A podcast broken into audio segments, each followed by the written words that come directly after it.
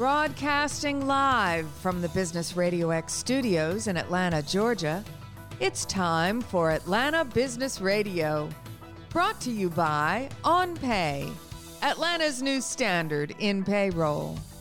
Now, here's your host. Lee Kantor here, another episode of Atlanta Business Radio, and this is going to be a fun one. But before we get started, it's important to recognize our sponsor, OnPay. Without them, we could not be sharing these important stories. Today on Atlanta Business Radio, we have Forrest Tuff with One Vision Productions. Welcome, Forrest. Hey, how you doing, Lee? Glad to be here. Well, I am excited to be talking with you. Please tell us a little bit about One Vision. How you serving folks? So we're doing good out here. We're basically a multimedia and branding agency. Uh, we provide video production, aerial drone services. We help to brand your company with writing services. We also have photography and graphic design. So, so those are some of the areas that we cover. So, what's your backstory? How'd you get involved in production? You know, I grew up in the church. My father was a pastor, and I was part of the media team as a young kid. You know, I was video and services. This is before we had members. Fast forward, you know, I finished college and I'm now trying to figure out what I want to do. And I find myself going right back to the media production. So in 2004, I started a business and it just so happened to be in that field. And that's kind of the long and short of it. So then, uh, when you started serving folks, did you were you working primarily with other churches, or did this kind of get into business or individuals? Yeah, to be honest with you, I worked only with a couple of churches. It started out I was doing a lot in the entertainment field, music videos, weddings, birthday parties. And as time progressed, we started to work with more corporations and government agencies. So now that's pretty much solely who we work with uh, businesses and in, the government, in the sector of government. And so with that, that's kind of where we've changed over now the past decade. Now, as part of your work, uh, you chose to get involved with Toastmasters. What was kind of the thinking behind that? Well, you know, also I'm a filmmaker, and as I started to do things, I started to get requests to come out and speak. And you know, being in my field, I was a behind the scenes person, and I just didn't feel comfortable standing up in front of a group of people having conversations about what I did. One on one, I was okay. And I found out about Toastmasters. It was a program that would help me to become a better speaker in a public arena. So that's how I joined the organization. And that's why I joined the organization. So now, what was it like going to those first um, meetings where you know you were a behind the scenes person, and now they're kind of pushing you up to the stage? You know, it's it's great because Toastmasters is in a club setting.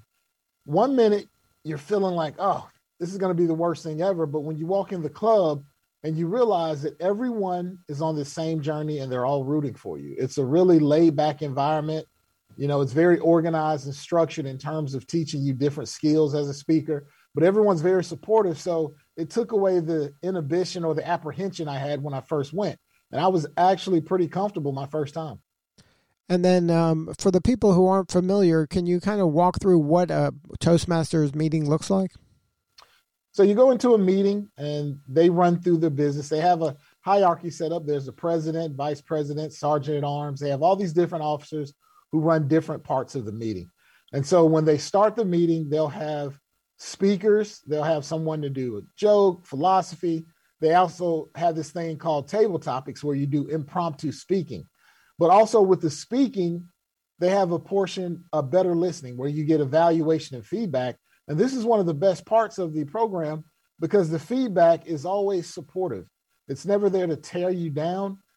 They listen to you and they give you constructive criticism on how you can become a better speaker without letting you know how bad you are when you first come. And that's my case.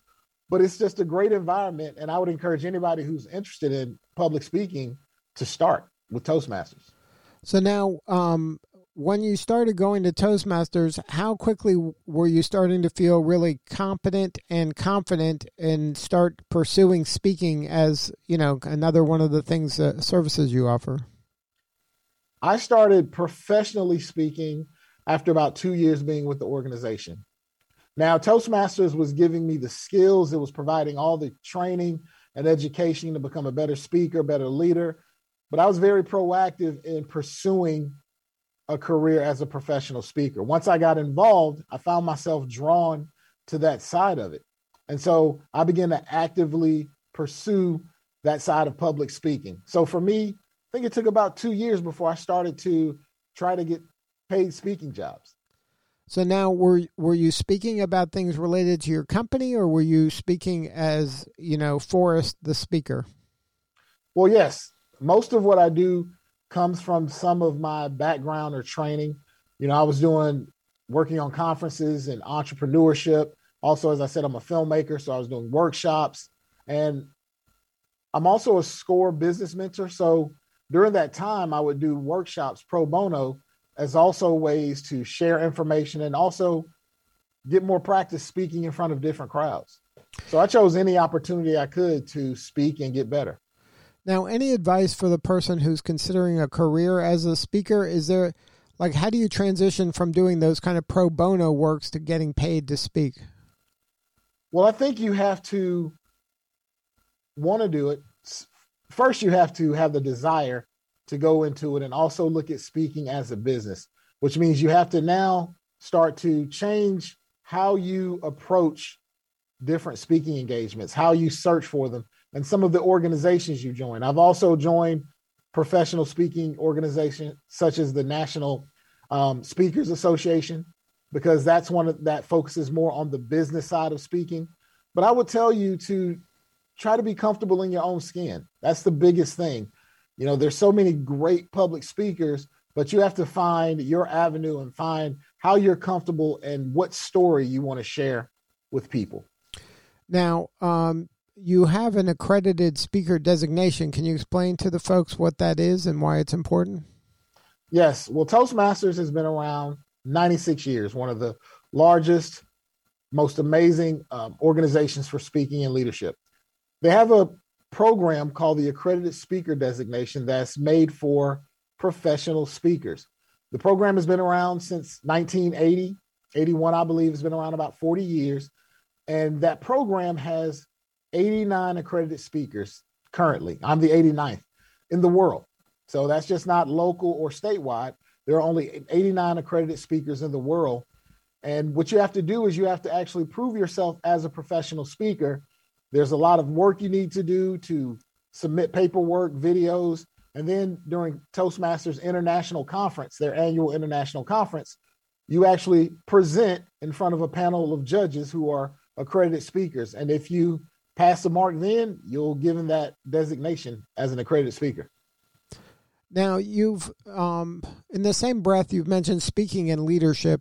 How do you see the two tie together?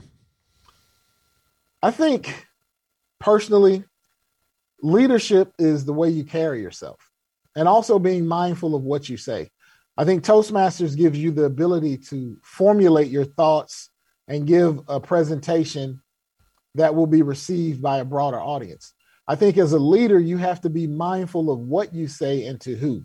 And that's where you're giving these skills to understand what it means to be a leader and also the ramifications of what you say as a speaker. So for me, leadership and speaking go hand in hand because as a speaker, you have to make sure that you're sending out a message that's going to uplift the people or something that's going to be used in a positive manner. And that's my personal take. It differs for everyone. So now, how did you come a, uh, come about your kind of leadership philosophy? Is it something that you've kind of cobbled together yourself, or your from your own kind of life, or uh, did you have mentors, or do you follow a certain other kind of leader prescription? My biggest mentor in life was my father. You know, I watched my father's life. I, this is a man who I've watched daily, and his life has been a testament to me of what true leadership is in terms of treating people fair, not judging people, caring about the community. So that was my biggest lesson as far as the leader is concerned. So as I grew up and I became a man, I started to follow under those same principles, those same guidelines. Now, along the way, I've met people that are great leaders in different areas in business, in philanthropy, and other aspects that I was interested in, and even great speakers. And so, with that, I find myself drawn to people that are leaders in their own right in things that I find myself interested in. So now, recently, you've been named among Atlanta's 500 most powerful leaders. How did that um, award come about? Well, I think they're searching for different people in the community or in Atlanta who are either involved in business, philanthropy, and they do their background research and they send you an invite to let you know that you've been selected or your name has been put in the hat by other leaders in the community. And so that was a great surprise for me because being an Atlanta native and doing so much in the city as far as business, I was happy to hear that because I really do care about the city of Atlanta. I'm Atlanta native, born and raised. I moved away for a while, but came back. So it's always important to be recognized in the city or where you really spend your time trying to make a difference. Now, some of your work is done uh, through coaching. Can you talk about why it was important for you to become a certified coach? So, I've been a business mentor with SCORE for seven years. And SCORE is a resource partner through the Small Business Administration. And they offer pro bono mentoring services for those who are looking to start or sustain a business. And as a business owner myself, this was a great opportunity for me to not only give back, but to continue learning with professionals that have retired or working professionals that have a wealth of knowledge that I may not have, but can learn from. So as I have been on that journey mentoring individuals, I found myself drawn to the coaching business. And so last year I went through a rigorous training of about 6 months and become and became a certified coach. And as I'm building that aspect of my business, it really focuses on people who are either in the entrepreneurial space or those who are just looking to find more purpose in their life. And that's how that journey came about for me. Now, any advice for the business owner out there listening that maybe never had a coach before? Can you share some of kind of the maybe how to vet a coach or how to find the right coach for you? Well, I think the biggest thing you want to do when finding a coach is make sure that they understand what your goals are. You know, I think oftentimes in coaching, you can have a prescribed program, but you want to make sure that you tailor something to that person because everyone has a different need, they have a different outcome, and they also define success differently.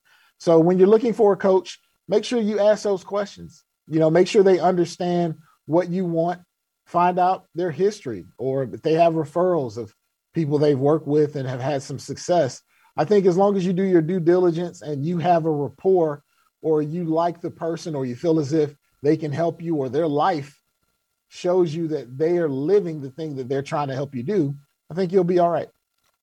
Now, can you share a story? Um, and maybe you don't have to name the name, but maybe they came to you, whether it's through your business, through your coaching, through your speaking, they came to you and had a challenge and they were able to talk with you or work with you and you were able to help them get to a new level. Like the most an example that kind of illustrates the something that was rewarding for you and and and it had a big impact on the person. Yes i had a client that i worked with who had a desire to start a business. And the industry was working with pets. And it was a very unique business and they have been searching to find someone to help them get to the finish line or to get started for that matter. And so one of the things that we focused on was the finances. And we also talked about patience, you know, not being too eager to get started until the foundation was laid for starting the business. Long story short, they were able to save a lot of money. They were able to get the finances they need because of the patience. They were able to open their location and get their business started. And it was a process that took about a year, but that was fulfilling because number one, it wasn't a it wasn't a field that I was familiar with. But there were things that I knew about the business that had nothing to do with pets, but more about having a facility, you know, licenses, things of those nature, getting the business started and and loans and finance. So when we got to the finish line and we had the grand opening, you know, it was great to stand there, take a picture with her, and just see her facility and just see the satisfaction she had with her dream coming true. So now, for the people listening, who is an ideal candidate to work with you at One Vision, whether it's your coaching or whether it's your production? what is kind of do you have a sweet spot in terms of the ideal customer that works with you? Yes.